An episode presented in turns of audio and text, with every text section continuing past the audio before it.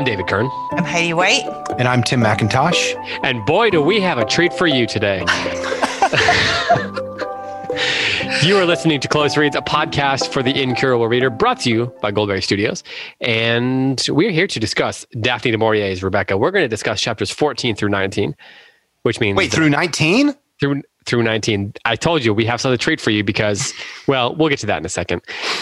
Because, Tim, we'll just get to mm-hmm. it now. Tim, Tim, what, what, what, what happened? Okay, so uh, throughout this podcast, I have been the model of restraint. I have been wanting to read ahead in Rebecca, and I have not read ahead in Rebecca. So that one of us, one fool on this podcast, doesn't know what's happening. I was a Rebecca I, glutton.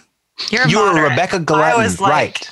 Yeah, I I couldn't stop myself so I showed restraint, and literally every night I'd be going to bed, and there would be Rebecca on my nightstand, and I would say, "Pause nope, right there. Pause right nope. there." Every night you'd be going to bed, and there was Rebecca on the nightstand. Is an amazing sentence that I'm going to write down right now. Get started. That's right. And I just glanced at what our reading assignment for today was, thinking that I was supposed to have read through chapter 18, and that was mm. through chapter 19. So I get on, we're kind of pre gaming before we turn the mics on here. And I'm like, oh no, David, Heidi, I've only read through 18. Which and they said, this is the big reveal. 19 is the big reveal. It of is. all the mistakes to make, Tim, you made the worst. It's this is the end. Stall. That's it. so what we're going to do today is we are going to just, reveal mm-hmm. to things to Tim. We're going to just we're going to tell Tim what happened.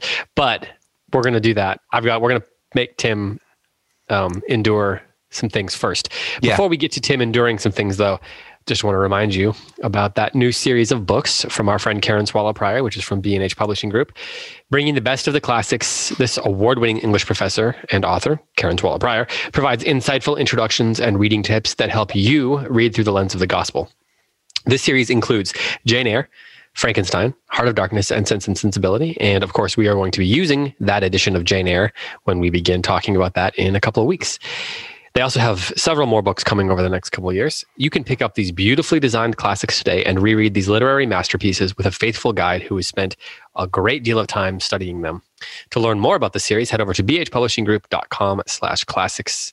Once again, that is bhpublishinggroup.com slash classics thanks to Karen Swallow Prior for joining us uh, as she does once a year or so for a book. And we are super excited to have her joining us for Jane Eyre to bring her expertise on and show us what's up.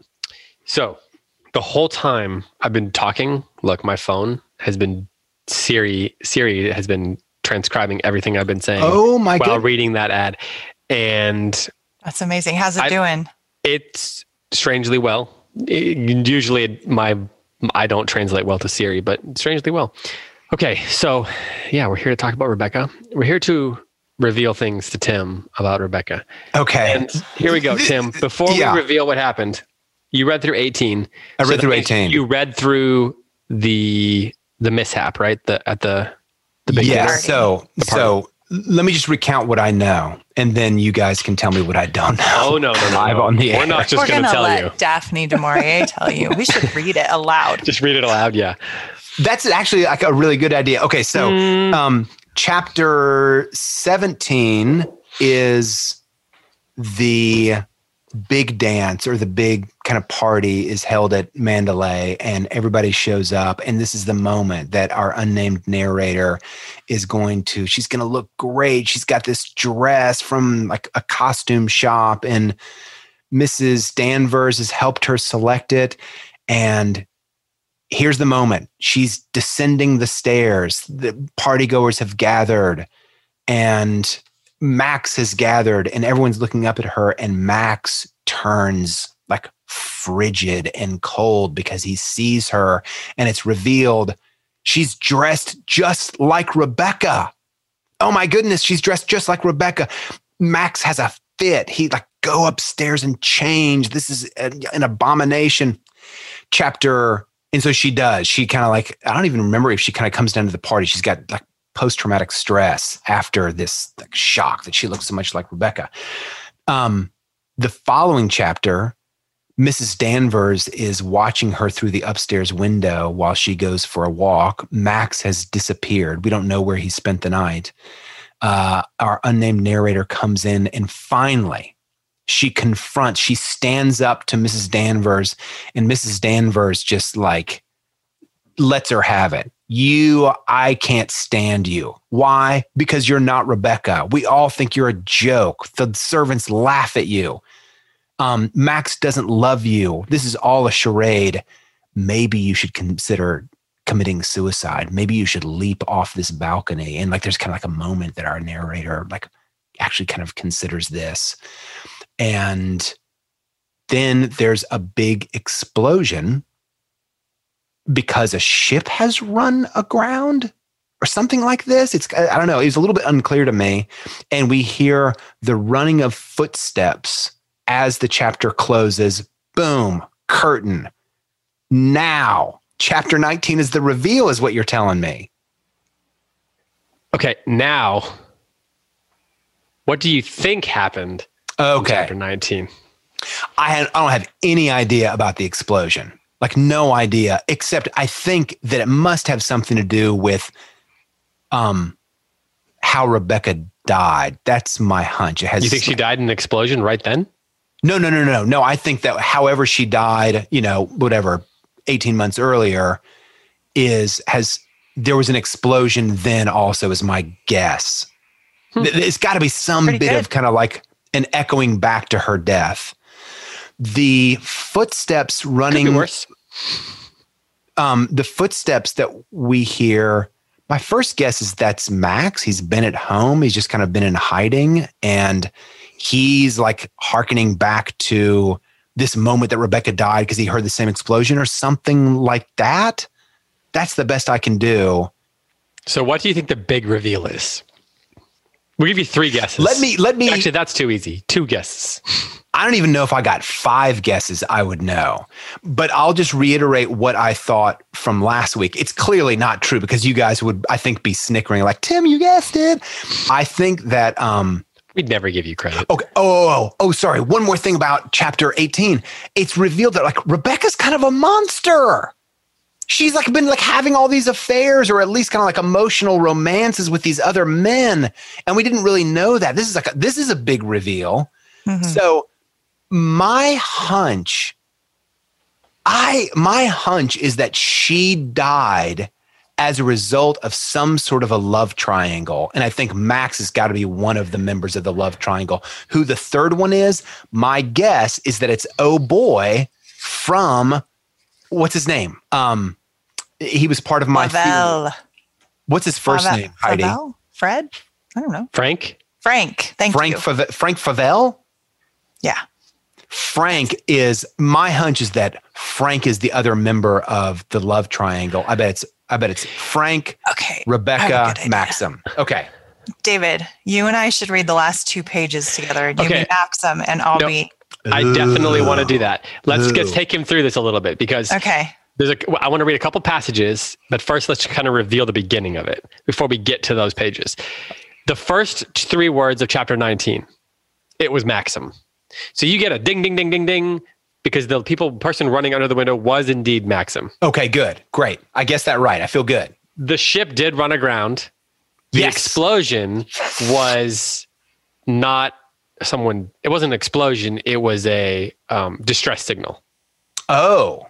Because the ship has run aground. Okay. Throughout this chapter, then Heidi, then describe what happens next before we get to the so, big reveal comes to the door. The listeners like, yeah, we know. Yeah, they're yeah, they all know. Um, the heroine, our heroine comes to the door. Wait, who comes no, to the door? No, Captain Searle, uh, who is what is A he? New the chief character? of police. Yeah, new character. Okay. And he reveals to our narrator, who is alone. Uh, he comes and meets with her alone and tells her that there has been a body found in this ship. Yeah. So throughout the chapter, yeah. they went down. They sent a person yeah, down to dig. I'm doing not job. dig, but yeah, no, it's mm-hmm. fine. Just go under yeah. the water. Yeah. Check what's dive. going on and see mm-hmm. if, see if they can get the ship out. They yeah, so they're the just trying to rescue the people from the ship that has gone aground. And in okay. doing that, the divers have found Rebecca's boat uh, underground and locked within the boat is a body, the body of a woman. Um, but they don't know anything about this body. Uh, they don't know. So the captain comes, Captain Searle comes and tells our narrator, Hey, we're going to have to investigate this. Somebody must have been with Rebecca when she died because Rebecca's body has been was found somewhere else. It's in the crypt. Yes. So Rebecca's body's been found and buried. Maxim identified it. So obviously somebody must have been with Rebecca when mm. she died. This mm. is a new layer to the mystery.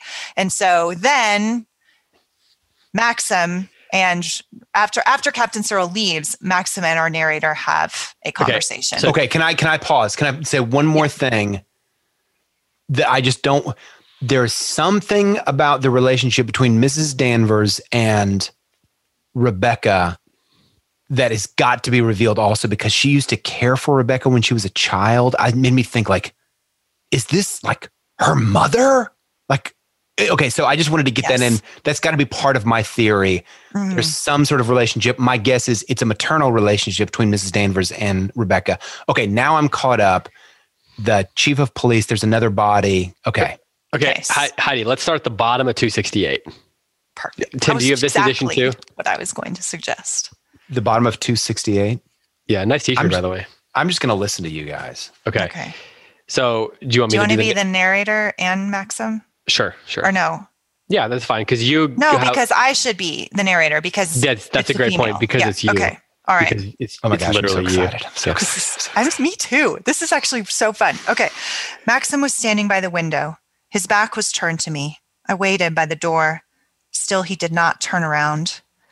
I took my hands out of my pockets and went and stood beside him. I reached out for his hand and laid it against my cheek. He did not say anything. He went on standing there.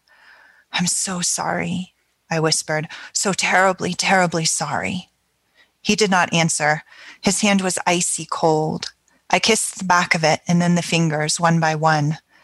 I don't want you to bear this alone, I said. I want to share it with you. I've grown up, Maxim. In 24 hours, I'll never be a child again. He put his arm round me and pulled me to him very close. My reserve was broken, and my shyness too. I stood there with my face against his shoulder. You've forgiven me, haven't you? I said. He spoke to me at last. Forgiven you? What have I got to forgive you for? Last night, you thought I did it on purpose. Ah, that. No, I'd forgotten. I was angry with you, wasn't I? Yes. He did not say any more. He what? went on holding me close to his shoulder. Maxim, can't we start all over again? Can't we begin from today and face things together? I don't want you to love me. I won't ask impossible things. I'll be your friend and your companion, a sort of boy. I don't ever want more than that. He took my face between his hands and looked at me. For the first time, I saw how thin his face was, how lined and drawn, and there were great shadows beneath his eyes. How much do you love me? I could not answer. I could only stare back at him, at his dark, tortured eyes and his pale, drawn face. It's too late, my darling. Too late. We've lost our little chance of happiness. No, no, Maxim, no. Yes, it's all over now. The thing has happened. What thing? The thing that I've always foreseen. The thing I've dreamt about day after day, night after night. We're not meant for happiness, you and I. He sat down on the window seat, and I knelt in front of him, my hands on his shoulders. What are you trying to tell me? He put his hands over mine and looked into my face. Rebecca has won. I stared at him, my heart beating strangely, my hands suddenly cold beneath his hands. Her shadow between us all the time, her damned shadow keeping us from one another. How could I hold you like this, my darling, my little love, with the fear always in my heart that this would happen? I remembered her eyes as she looked at me before she died. I remembered that slow, treacherous smile. She knew this would happen even then. She knew she would win in the end. Maxim, what are you saying? What what are you trying to tell me? Her boat. They found it. The diver found it this afternoon. Yes, I know. Captain Searle came to tell me. You're thinking about the body, aren't you? The body the diver found in the cabin. Yes. It means she was not alone. It means that there was somebody sailing with Rebecca at the time. And you have to find out who it is. That's it. Isn't it, Maxim? No, no, you don't understand. I want to share this with you, darling. I want to help you. There was no one with Rebecca. She was alone. I knelt there, watching his face, watching his eyes. It's Rebecca's body lying in the cabin floor. What? No, no. The woman buried in the crypt is not Rebecca. It's the body of some unknown woman, unclaimed, belonging what? nowhere. There never was an accident. Rebecca was not drowned at all. I killed her. I shot Rebecca in the cottage in the cove. I carried her body to the cabin and took the boat out that night and sunk it there, where they found it today. It's Rebecca who's lying dead there on the cabin floor. Will you look into my eyes and tell me that you love me now? End of chapter. Dude. Dun, dun, dun. You are no way. No way. Do you need a minute? I get, need a minute. Why don't you just why don't you just emote out loud here on microphone for a few minutes? I okay, I trusted Maxim. Okay, I never I never thought that he was innocent. Meaning like how do I say this? Like he wasn't a creep? I thought he was a creep. Yeah. That's what I thought he was. I thought he was a creep, but I trusted. I didn't think he had anything to do with Rebecca. He like seemed to love Rebecca. Of course he loved Rebecca enough to murder her. well, turns out Rebecca's not so great there. So, yeah, she's you know. not so great. Not that that not just I should probably publicly state that that doesn't mean that she should be drowned. Shot. Shot and then, and then buried. Drowned. Shot and then buried. buried at sea. Yeah. Yeah. Yes. yeah. Which for some I people, like in the Lord of the Rings, was an honor. Got. Yes. You think Rebecca deserves everything she got? I am we'll Team Maxim all the way. a woman. We'll leave it to the women to, to make That's those right. claims. so now I'm dying to know about Mrs. Danvers because Mrs. Mm. Danvers is she just like you guys can't say anything, but Mrs. Danvers is so salty about losing Rebecca. She can't know that it has to, that like Maxim's hand Right? She can't know that Maxim did it. Or can well, she somehow? We, Anything is possible. That is yet to be revealed. That that to me, it's already been revealed to you. Well, I mean, don't you, don't you you chose this. You you chose to be moderate. I'm saying eat the cheese, drink the wine, read the book. Can cheese, that be my poster? Drink the wine. That, eat the, that, eat the wine, drink the cheese. If there has been a poster worthy yes. saying, that is a poster worthy saying for sure. All right, all right, I'll write it down. Eat write it down. Drink, the wine, wine, read the book. Read the book. This is what I'm uh, saying. M dash Heidi White. So, but okay, so Tim, is this does this surprise you? Or is this one of those like fictional surprises when you're like, oh yeah, I'm surprised, but of course that's what it is? Are you it's, acting right now? I think it's perfect because it's like what is what does Aristotle say in the Poetics? Like the rev, the the reveal. He doesn't say the reveal, but the solution is one that's both expected and unexpected. Yeah. Like as soon as I heard it, I was like, "What? It's Maxim!" And then I was of course it's got to be Maxim. Of course. So it's it's unexpected because I did kind of trust him. I did believe that he really loved Rebecca. I just thought he was a creeper. Um, but no. He's more than a creeper. He did away with her. But it well, makes a literal sense. creeper. It totally makes sense. It makes sense of his like um response to seeing the our narrator in Rebecca's dress, dressed like Rebecca. Of course, it makes sense of why he'd be like super emo when he's in France. when he, you know, because he's a emo butcher. Just kill people. Right. He's emo because he killed somebody. Heidi just okay. had to unmute real fast. Like she just so slammed that unmute button. Yeah, I was like, badoom. So, but here's, let me just give you a little insight into the mind of women. All right, I'm going to okay. mute for a while here and just be quiet. Yeah this is this is why women love gothic romances at least me i'm going to only speak for myself okay. and our listeners can tell me whether i am right or wrong here but here's my response well thank god at least he really loves her oh i honestly heidi i thought you were going to say that. Uh, honestly really he loves, loves her. He loves his wife and our she, narrator Yes, and she's a narrator. And when you read a fictional story, you're allowed to be on whatever moral side you want to be on. And I am on Team Maxim, loving our narrator. That's that might be another poster right there. I don't know if I want to put that on a poster. That's a Probably not. I, I don't we, want to be. I think the three of us agree with the yeah. with the with the clause: eat the cheese, drink the wine, yeah. read the book. Yeah, I'm yeah, not yeah. sure that we would just implicitly agree with it. We're getting to like a, I think we all do, swamp though. with the I second think one. we all do. I I'm going to cry BS on that because that's why you guys like your genre books too, right? Because you get to be like you get to enter into this like man who's above the law who gets to go shoot the bad guys in the desert or like betray somebody behind the iron curtain or whatever right like there is this there's this sense of fantasy fulfillment according to the rules of of the internal world of the novel when you're reading genre literature that you're like oh well now it's just like this romantic story between these two lovers who they're the ghost of the wife was between them but really he like loves her passionately. He just like didn't want to ruin her with his sordid past. Like that is stuff women love. So i think, I, I think you're right. Everybody uh, women chime in chime in. Yes, feel but free I, to shoot me down. I absolutely know that I am not representing all women here, even though I just claim to. But I do know I'm actually not. But I think that that is the thing about genre literature. Like you get to be the the lone wolf out in the desert eh, when you're reading a western or whatever, and there's something really compelling and uh, and cool about that.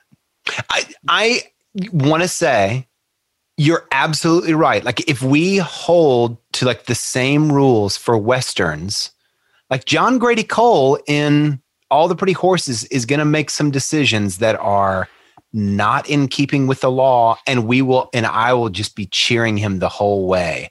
So I get your point Heidi. I, I, oh, hold on. I want to make sure that I've not just signed on to something like utterly dastardly by saying I agree with you, Heidi. I, well, I've read the whole novel and I'm saying it. So Okay, okay, that's my that's my get out of jail free card. If like I have disclaimer. just assented to something yeah, that's right. just totally repugnant, I can always be like, "But I hadn't read the last chapters." Turns out Daphne du Maurier is just a go. huge is a huge fan of Mein Kampf. I like breathed a huge sigh of relief when I found out that the big secret was that Maxim killed Rebecca. I'm like, well, that's fine because he loves her. So that he's you know who like, you didn't love? Huh. The first one. Yes exactly. The one who made you gave you a feeling but like also, a snake. Yeah, maybe she wasn't great, but you know. Right. Maybe, Which that's that's gothic literature's out all the time, right? Like there was some like morally horrible person and so it's okay to murder them. I do understand that that's not true in the real world. It's a principle it of gothic literature. A gothic story. Um, and uh, and also when you're having like a really moody night it doesn't always rain or get foggy. You're like saying pathetic fallacy is not true. so there's there is this like kind of internal logic to the story. Now that we know that Rebecca was a psychopath, like right. it's I mean, it's cool that our romantic hero murdered her and buried her body at sea because man, he just loves his sweet little wife. So I'm, that's I'm so glad adorable. you brought I'm so glad you brought up the word I'm so glad you brought up the word psychopath because I have a question. Mm. Are there any? Is there? Are there any characters in this book who are not psychopaths? Our sweet narrator and Mac. Uh, yeah, I sure? romantic. I think our narrator's sure? not a psychopath. No. Are we sure? What evidences do we have that she's a psychopath? You if I start if I get into that too much, I will get killed on Facebook, and you I'm not going to do for that. it. Right Go for it. no, hey, I'm going to save it for the. I'm going to save it for the pretty horses. Then I'm going to. I, am I'm, I'm, I'm backing up. I'm saving. Yeah. You know, you you you would like all the pretty horses. I love. In fact, you do like all the pretty horses. I do like all the pretty horses. So I'm going to save that for the end of the book because I don't. I haven't read to the end and need to save my further skewerings okay. the psychopathic narrator. Um, I do want to bring up a passage, though, that Tim, you will have not read that stood out to me uh, for a number of reasons. So it is on page 263. So it's in chapter 19, and it's she's heading back to the house, I believe, after being down by the down by the beach before the big reveal. Okay, it's a, she says, I left him and walked toward the path through the woods. I didn't look at the cottage. I was aware of it on my right hand, gray and quiet. I went straight to the path and up through the trees. I paused to rest halfway, and looking through the trees, I could still see the stranded ship leaning towards the shore. The pleasure boats had all gone. Even the crew had disappeared below. The ridges of cloud covered the whole sky. A little wind sprang from nowhere and blew into my face. A leaf fell onto my hand from the tree above. I shivered for no reason. That's a nice bit of foreshadowing there. Mm-hmm. Then the wind went again. It was hot and sultry as before.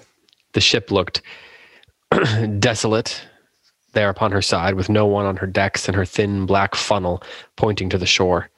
The sea was so calm that when it broke open, broke upon the shingle in the cove, it was like a whisper, hushed and still. I turned once more to the steep path through the woods, my legs reluctant, my head heavy, a strange sense of foreboding in my heart. The house looked very peaceful as I came upon it from the woods and crossed the lawn. It seemed sheltered and protected, more beautiful than I had ever seen it. Standing there, looking down upon it from the banks, I realized, perhaps for the first time, with a funny feeling of bewilderment and pride, that it was my home. I belonged there, and Manderley belonged to me.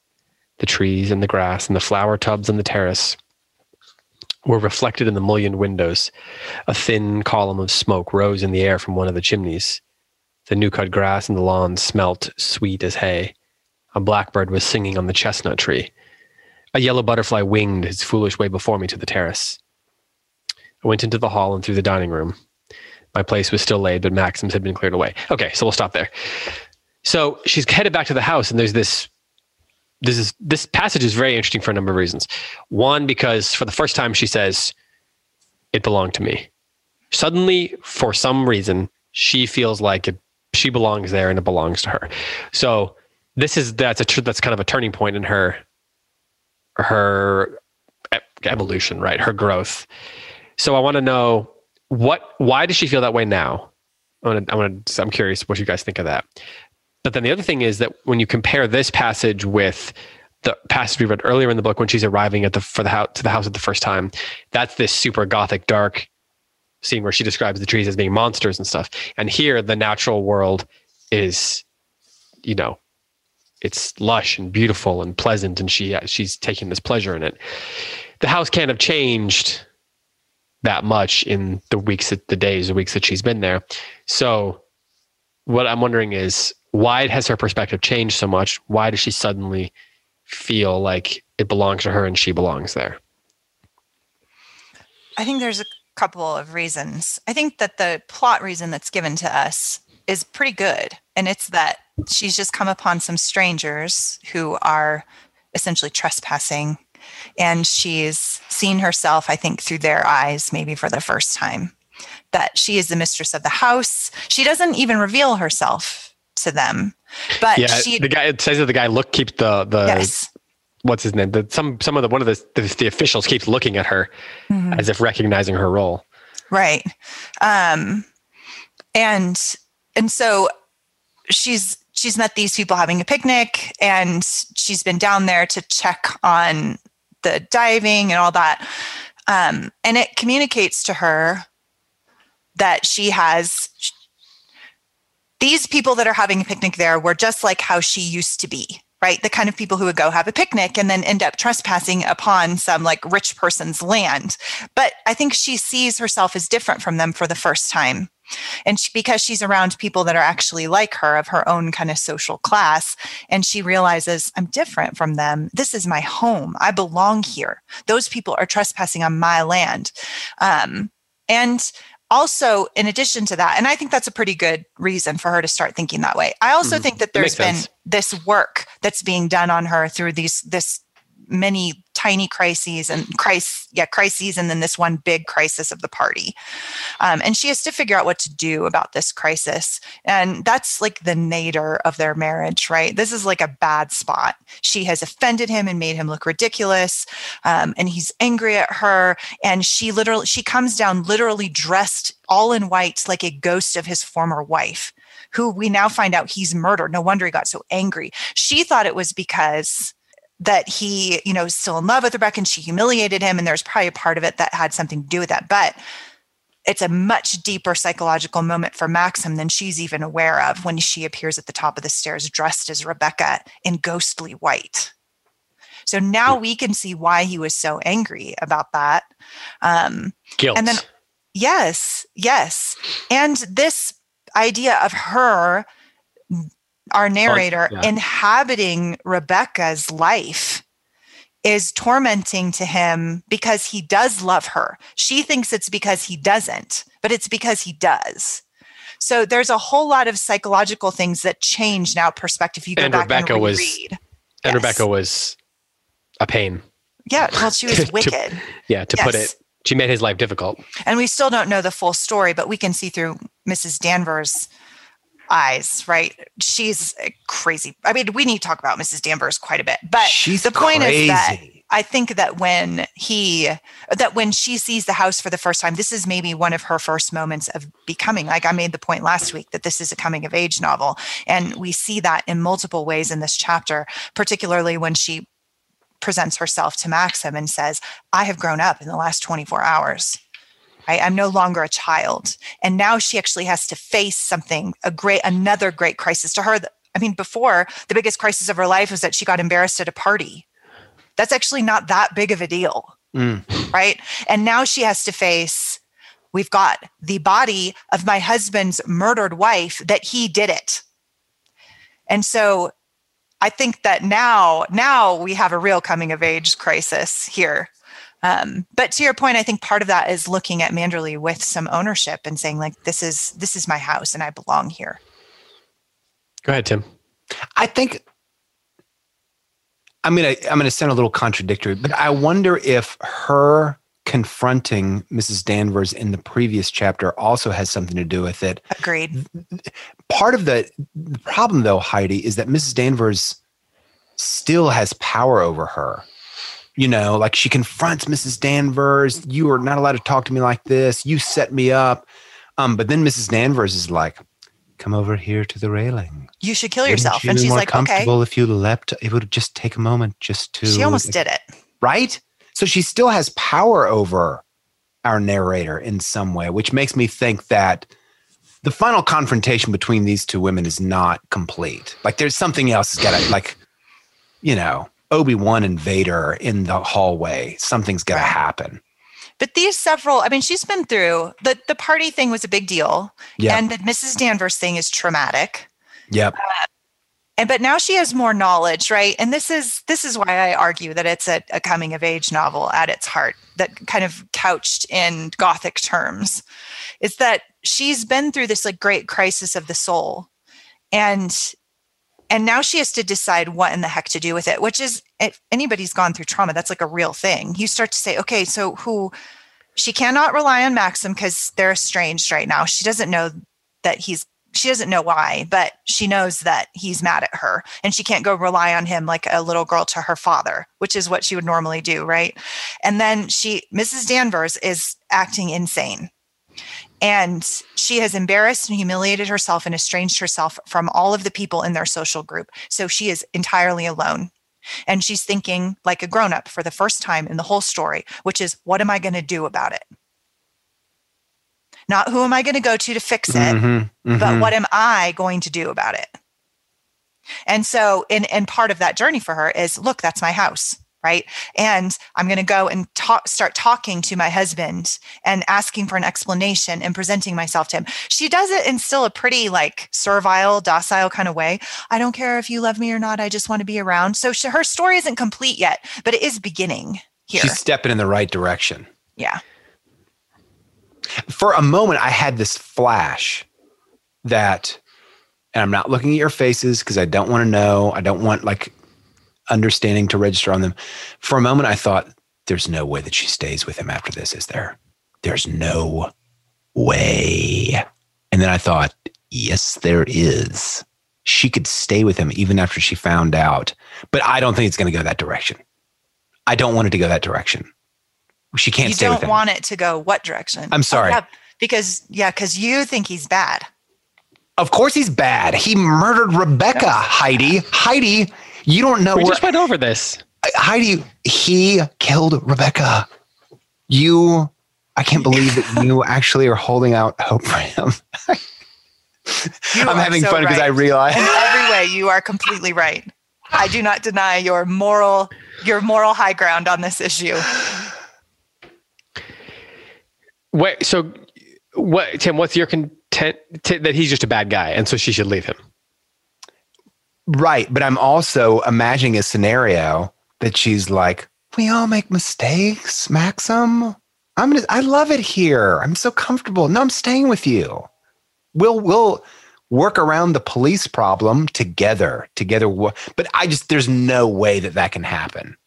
Okay, so what's your prediction then for what happens next in this book? Uh, just, I'm going to stick give with. I'm another chance to embarrass yeah. yourself.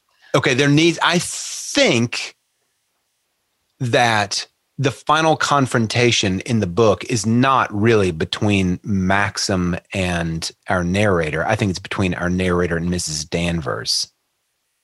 And I think that I th- predict victory for our heroine. I don't know what it would look like though. Um, I even wonder if Mrs. Danvers ends up dead by the end of the book. I wonder if that's suicide. You know, I wonder if maybe she's going to jump off a window, something, because she can't live without Rebecca. I th- there's um, I think that the most guilty party of um, um, Rebecca's ex lovers, I'm going to stand by. It's oh boy, who oh, whose name I can't remember. Frank. Frank. Frank. And I believe that by the end of the book, uh, our unnamed narrator's name will be revealed. And I think that she will have married what's his name? What do you think her name is? Plamanda. It's Plamanda. it's going to be revealed as Plamanda, and her name is going to, and she's going to like marry the guy who's kind of by her side during the party. He's kind of quiet. Well, what happened? Clearly, what's going to happen to the other old boy? Maxim? Yeah. Uh, Who cares? He's a murderer. Be hung by his shoelaces and. I think Maxim might aged. end up like some sort of like ob- obscure recluse, like living beside a golf course. It's not Frank, you guys. Frank is the house agent that you're talking Frank about. Frank Crawley, yeah. I Frank think that Crawley. she falls in love. I think she ends up with Frank Crawley.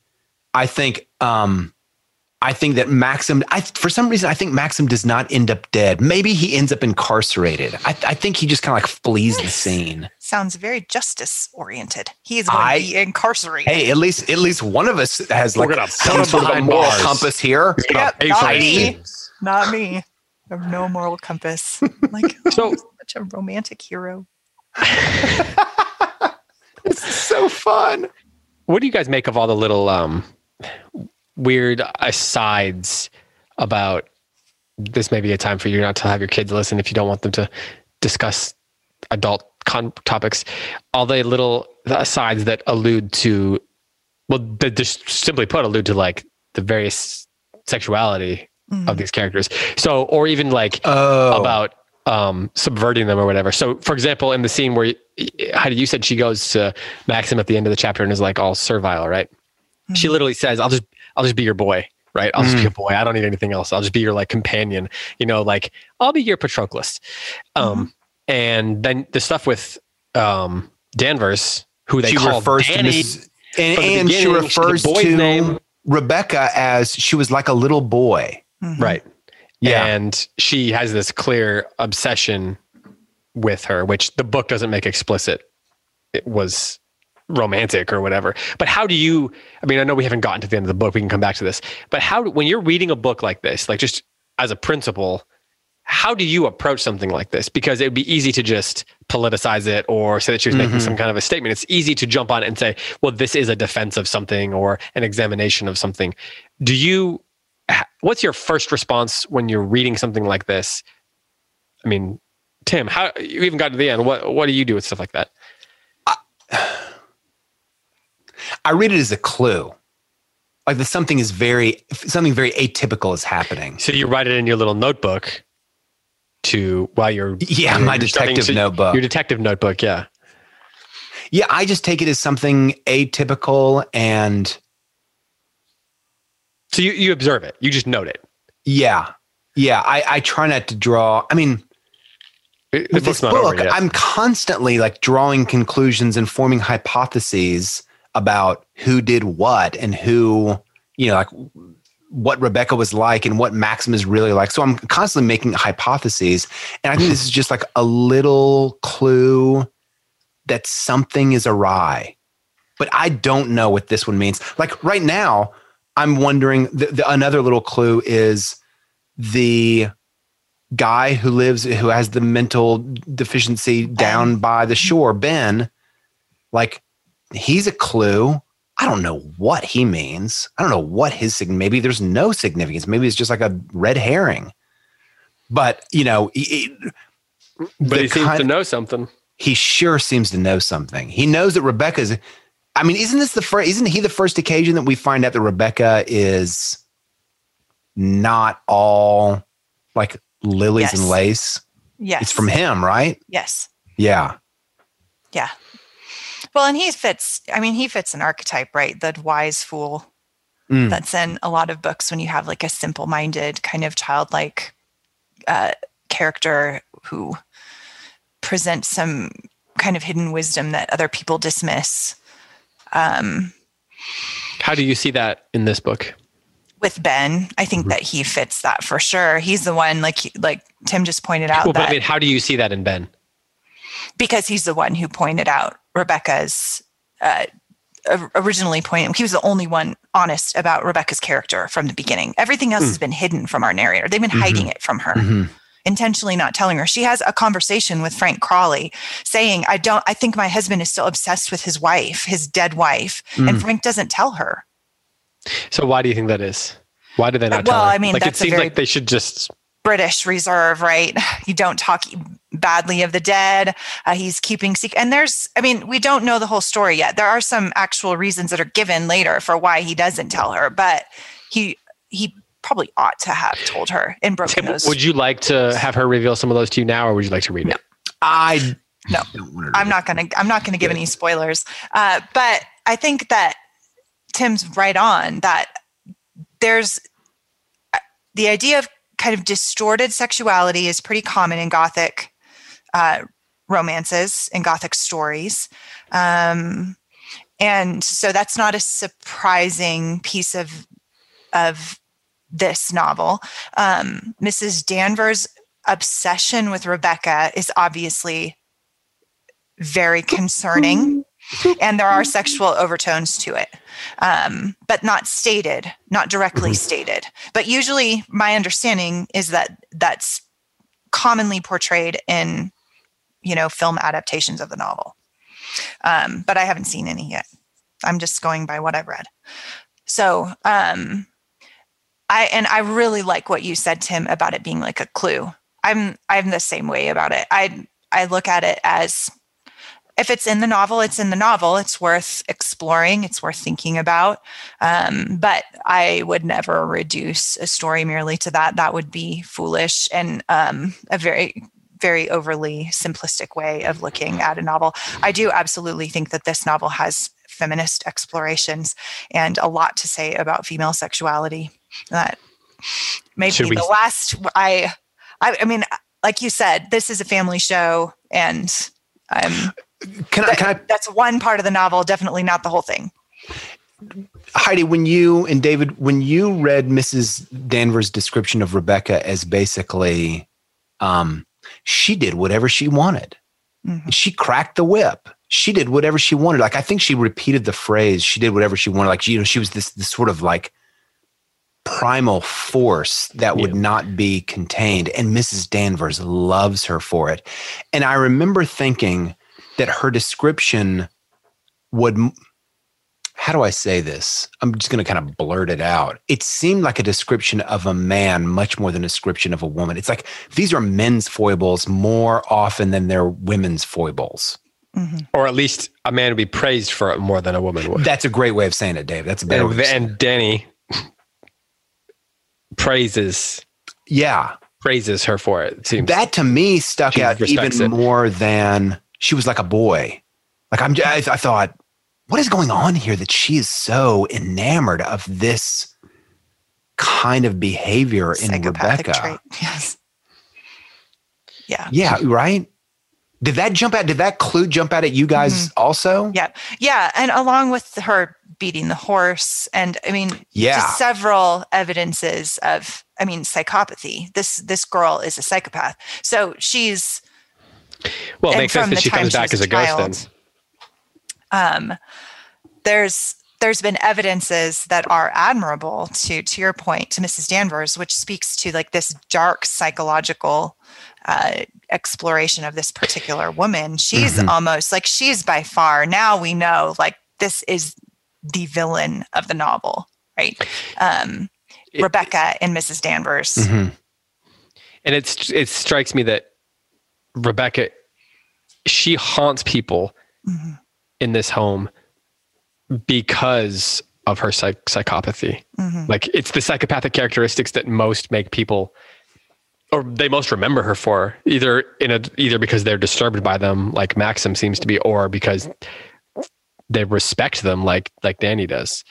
Um which adds an which adds another layer of uh, hauntedness or horror to the story. Yeah. Like it's this character who was a real monster and it's the monstrousness that makes makes her mem- memorable in the sense that people are kind of haunted by her and remember, yeah. you know, remember her, which is kind of the opposite of what our narrator thought was the fact. The narrator thought she was being remembered and that people viewed her as this larger than life character. Mm. In a positive sense, mm. you know, she was so organized. She ran the house. She was a little strict, but she knew what she wanted to do. Mm-hmm. She was artistic. She she was graceful. She was beautiful. That's what she thought that she was not living up to. But what people were really haunted by was the psychop like the psychopathy that was on display. Right. And so it's like the opposite of what the narrator the narrator thought was happening. Yeah. can we can we come up with a different name to call her besides Plamanda? Because we might need to use Plamanda in a future narrate uh, nameless narrator scenario. That should just be universal. We could. Do you have any? Do you have any? Yeah, ideas? you have any proposals? No. Max, Max, Maxima. Don't propose problems without proposing solutions. hey, I, um, that's my whole job on this podcast. I know. I was thinking about. I've still not seen the Hitchcock movie. I'm eager to see it. And but it makes sense to me that Hitchcock would be attracted to this story, not just because mm-hmm. it's a mm-hmm. great suspense story, but also the kind of the feminine doubling that happens in the story between Mrs. Danvers and Rebecca. That shows up in so many classic Hitchcock film, classic Hitchcock films mm-hmm. like Vertigo. His movies are all built around doubles. They really are, and especially like feminine inverses and like like mirrors of each other. I'm thinking of. um Oh, uh, the birds also a Du Maurier story. Mm-hmm. The I can't remember their characters' names, but the brunette and the blonde are kind of like they're sort of mirrors of each other. They're both these really strong women. They both strangers are, on a train is like that. yeah, okay. Um, they're both attracted to the same man, and I yeah, it just makes me it makes me. I was like, of course, this is the kind of field that Hitchcock would plow to make a movie. It's a, like just what he wants. Mm-hmm. I believe in the movie, was it a, Joan Fontaine played? Yeah, Joan Fontaine played her, which makes sense because she was blonde and that was Hitchcock's thing. And um, the star is the British actor. What's his name? Laurence, Laurence Olivier, Olivier plays yep. the lead. Yep. He's so good at cold. He's so good at cold. Heidi probably like Heidi's just like, yeah, he's my dream boat. I like all the, and I murderous, like dark, cold, immoral. I'm all about him. yep. Guilty secret. I'm your girl. um, You're gonna have to um, hang out with Scott some and try to unpack that. That's right. Try to figure that out. But you, you guys, I, I have to say something now. I have to kind of circle back. Well, first, say, when do you have to yeah, leave? Very soon. Okay. We'll wrap this up then. I want to say that my mistake, I think, ended up being a real boon to the show. And I would like to take credit for it. Good job. Good. Well done. Is that, is that your final thought? what, did you, what did you say, David? Is that your final thought? No, that's not my final thought, but it could be. It's that potent that it could hang as a final thought. That's how well, powerful it is. David's clapping at me. Golf clap. Congratulations on not doing your homework. Yeah, right. The one time you get rewarded. Like in, in history, this is the one time I've been rewarded for not doing my homework. I had a whole high school career built on not doing my homework. Finally, it's paid off. Yeah, it prepared you for for this very for this episode, moment, this very moment, for the last 45 minutes. Incandescent moment. So let's talk though. I mean, there's so much that we can't really talk about until next week because we're, for next week we're going to finish the book. So let's think about some of the things that we're seeing foreshadowed, um, and and kind of think about just what we're what we're ready for, and then we'll really be able to dive in, have a nice, proper conversation about the the final the final uh, reveals and so forth. Tim, what are you looking for? Like, what are some of the things that for you are, you know, you feel like are being foreshadowed? The questions that have been raised for you, uh, anything that we haven't already discussed. I am curious about all of the characters. I'm curious about what Maxim is going to do. I'm curious about you know just, who Ben really is. But really, what I'm looking for is I think there needs to be a final confrontation that completes the growth of our main oh, character. The Vader Obi Wan confrontation. Yeah, there has to be the Obi Wan Darth Vader confrontation between her and Danvers because I think Danvers at this point is sort of a stand-in for Rebecca she at least has so much allegiance for her that she's a stand-in for Rebecca. She's a very different person. So I think mm-hmm. there needs to be some sort of final confrontation between the two of them. And the odd thing is, it would seem in some ways that to the victor goes the spoils, and the spoils is Manderley. But I think maybe, maybe I'm going to make a prediction. To the victor, to the loser goes the spoils, and the loser gets Manderley. Like, congratulations you are stuck with his haunted house, and it might be Mrs. Danvers. Huh. You get the Death Star. Hmm. So the, I'm curious about this. Do you think that the house, like that Rebecca is haunting the house? No, no, like, no, no. I mean that more of metaphorically. Right. For yeah. everybody, do you think? For, for everybody, what? Is I, who is haunted by Rebecca in this story? Oh, Maxim, Mrs. Danvers. It all depends on what you mean by my haunted. I mean, I think Plamanda is haunted in a way, but I ben think maybe, maybe. What's that? Ben, ben maybe, maybe depending but on how I, you define I, haunted. I, I don't think that um, Maxim and Mrs. Danvers are going to escape the haunting, and I think that Plamanda might escape the haunting. That might be part of like the final maturation for her is like, I'm out. Right. No, I like that because in this is this is a curious it's a peculiar type of novel, right? Because mm-hmm. it takes a long time to figure out uh, who the antagonists are. Because mm. now in the end of 19, we have a major turn in the novel. Mm-hmm. Because up to this point, our Plamanda, um, since David hasn't given us a compelling alternate suggestion, um, Amanda. Just call her Joan Fontaine. Yeah. She has not.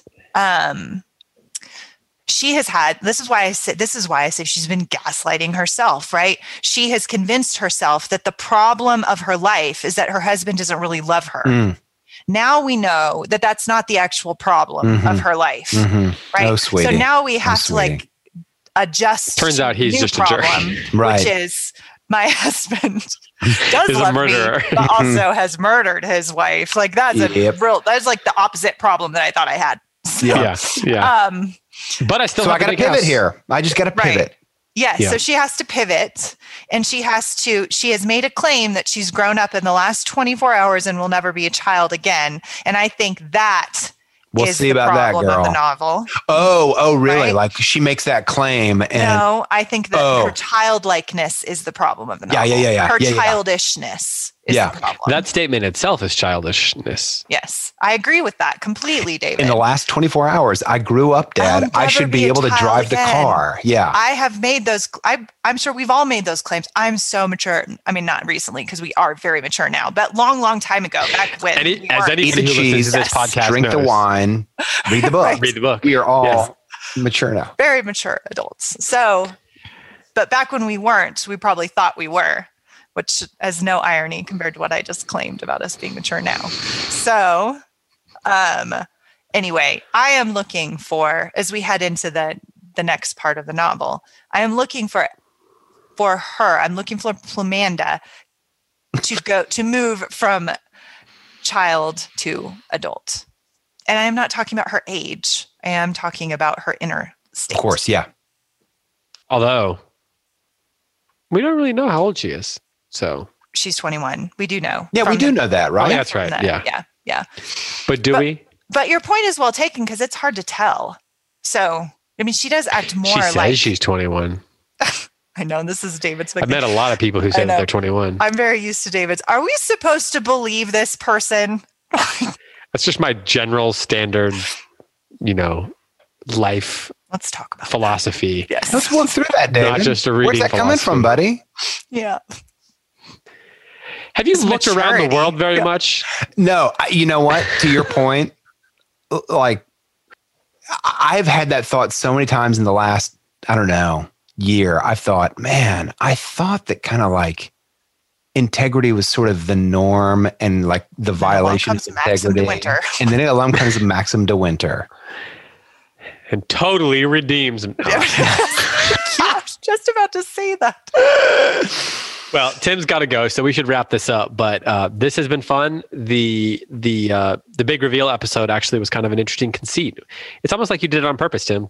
I swear I did not. This was genuine. It was not a genuine failure. We found redeemed by you guys. We found out about this this like 30 seconds before we hit record. So, but Tim, thank you for for not doing your, your homework. irresponsibility. Yeah, yeah. The pleasure was mine. Speaking of psychopath. All right. Well, for that, the other version of Tim that was not the one that just spoke into the microphone, and for Heidi White, I'm David Kern. Happy cheese eating, happy wine drinking, and happy reading.